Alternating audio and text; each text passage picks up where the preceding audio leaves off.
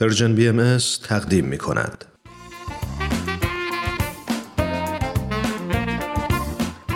دوستای عزیز سلام. شاید خیلی از شما با داستانهای سوپ جوجه آشنا باشید. داستانهای زیبا که می‌تونه تو زندگی الهام بخشمون باشه.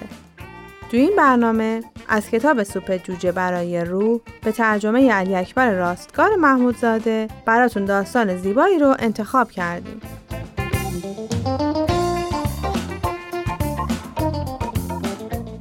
داستان پیشه یک پدر. با هم بشنویم.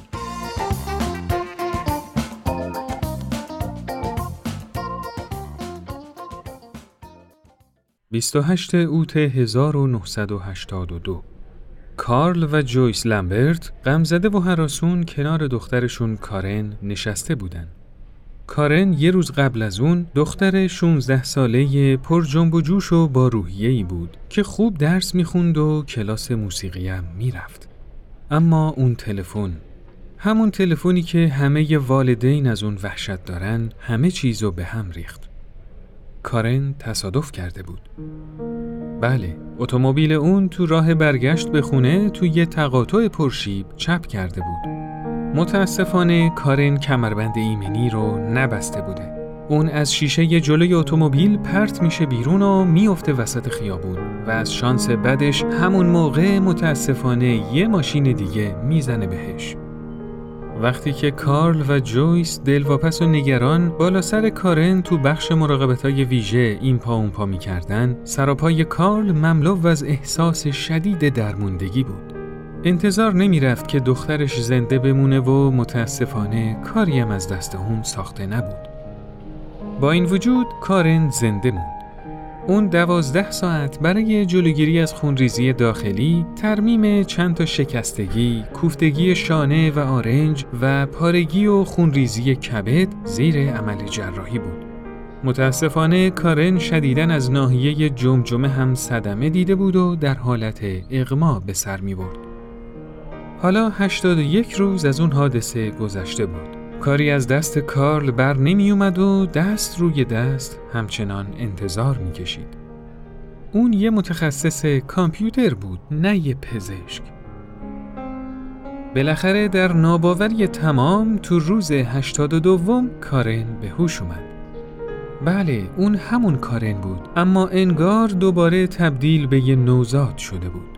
متاسفانه اون توانایی بلعیدن غذا صحبت کردن، شمردن و یا راه رفتن رو نداشت و حتی نمی‌تونست درست و واضح فکر کنه و یادش بیاد که دقیقا چه اتفاقی براش افتاده. درسته که کارل از هیچ کمکی به دخترش دریغ نمی کرد اما درموندگی همچنان تو وجودش پابرجا بود. کارن چهار ماه دیگه تو بیمارستان بستری موند و بعد از اون شش ماه دیگه هم به صورت بیمار سرپایی مورد مداوا قرار گرفت. کارل و جویس برای نگهداری از کارن با هم برنامه ریزی کردند که جویس به کار تمام وقت خودش برای کسب درآمد و مزایای اون ادامه بده تا هزینه های زندگی رو تأمین کنن و کارل هم تو خونه بمونه تا از دخترشون مراقبت کنه. موقعی که کارن با صندلی چرخدار به خونه رسید، پدر و مادرش یه نفس راحتی کشیدن. از همون روز اول کارل و کارن شروع به تمرینای مختلف و دراز مدت توانبخشی کردند. هزینه یه متخصص برای مراقبت از کارن حدود ساعتی 60 تا 120 دلار بود. اما کارل تصمیم گرفته بود تمام وقت خودشو تا حد امکان در اختیار دخترش بذاره. پدر بودن مهمترین وظیفه اون محسوب می‌شد. انجام کوچکترین کار نه تنها خیلی زمانگیر بود بلکه به صبر و شکیبایی بیش از حد هر دو طرف نیاز داشت.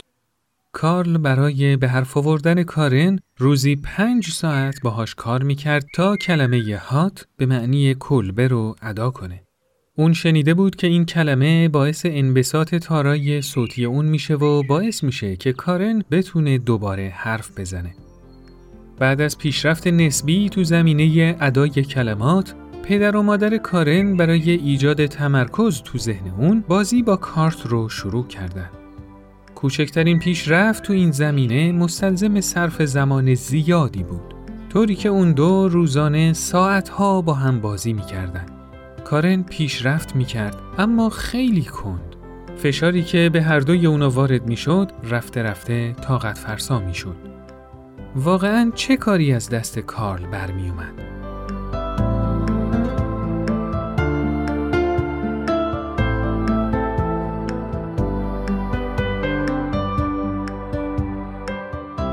یه روز صبح وقتی که کارل مشغول دوش گرفتن بود، یه چیزی به ذهنش خطور کرد. آره همینه. درسته که من یه دکتر یا یه متخصص توانبخشی نیستم اما یه متخصص کامپیوتر که هستم شاید کامپیوتر همون چیزی باشه که بیشتر از هر وسیله دیگه ای می‌تونه به کارن کمک کنه بله کامپیوتر می‌تونه کمک قابل توجهی به کارن توی زمینه یادگیری چیزایی مثل شمارش، مفهوم و معانی کلمات، شناخت کاربردها و حل مسائل بکنه. کامپیوتر هیچ وقت از تکرار خسته نمیشه و می‌تونه دقیقا با سرعت خود کارن پیش بره و 24 ساعت هم می‌تونه در اختیارش باشه. حتی می‌تونه براش تفریح و سرگرمی هم فراهم کنه. دقیقا بعد از اینکه این فکر به ذهن کارل خطور کرد دست به کار شد.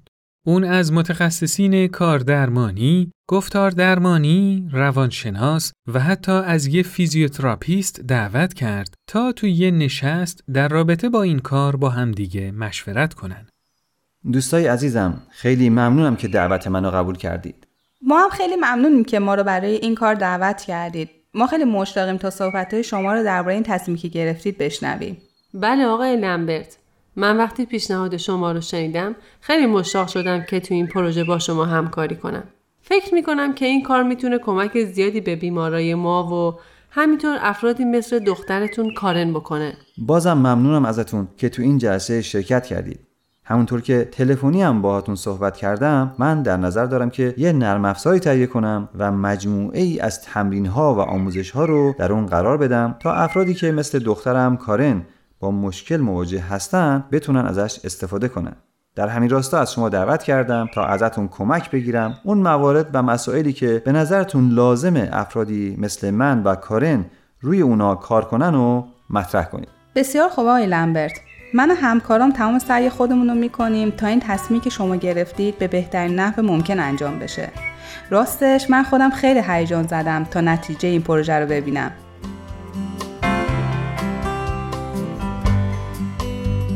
به همین ترتیب کارل برنامه های کامپیوتری انواع بازی های سرگرم کننده و فعالیت های لازم برای بازی با اونا رو نوشت و با همین مجموعه نرم افزاری بود که کارن مهارت های پایه‌ای رو یاد گرفت و دوباره تونست تمرکز و حافظه خودش رو تقویت کنه. برنامه های نرم افزاری کارل انقدر مفید و محرک و مفرح بودند که با عنوان برنامه های بنیاد کارن لمبرت به صورت بسته نرم افزاری به بازار عرضه شد.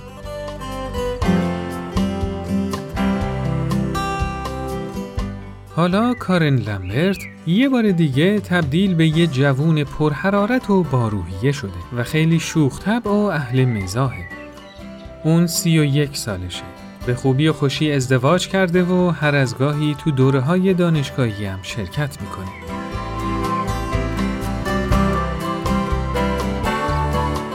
پیدا کردن پدری مثل کارل کار واقعا مشکلیه. اون نه تنها بابت این خوشحاله که دخترش کارن استقلال فکری خودشو به دست آورده بلکه بابت اینکه روزای سرشار از احساس درموندگی خودشو هم پشت سر گذاشته خیلی خوشحاله. اون تو این مدت به این نتیجه رسیده که پزشک یا متخصص کار درمانی بودن خیلی خوبه و هیچ ایرادی نداره. اما گاهی اوقات بهتره که آدم خودش باشه.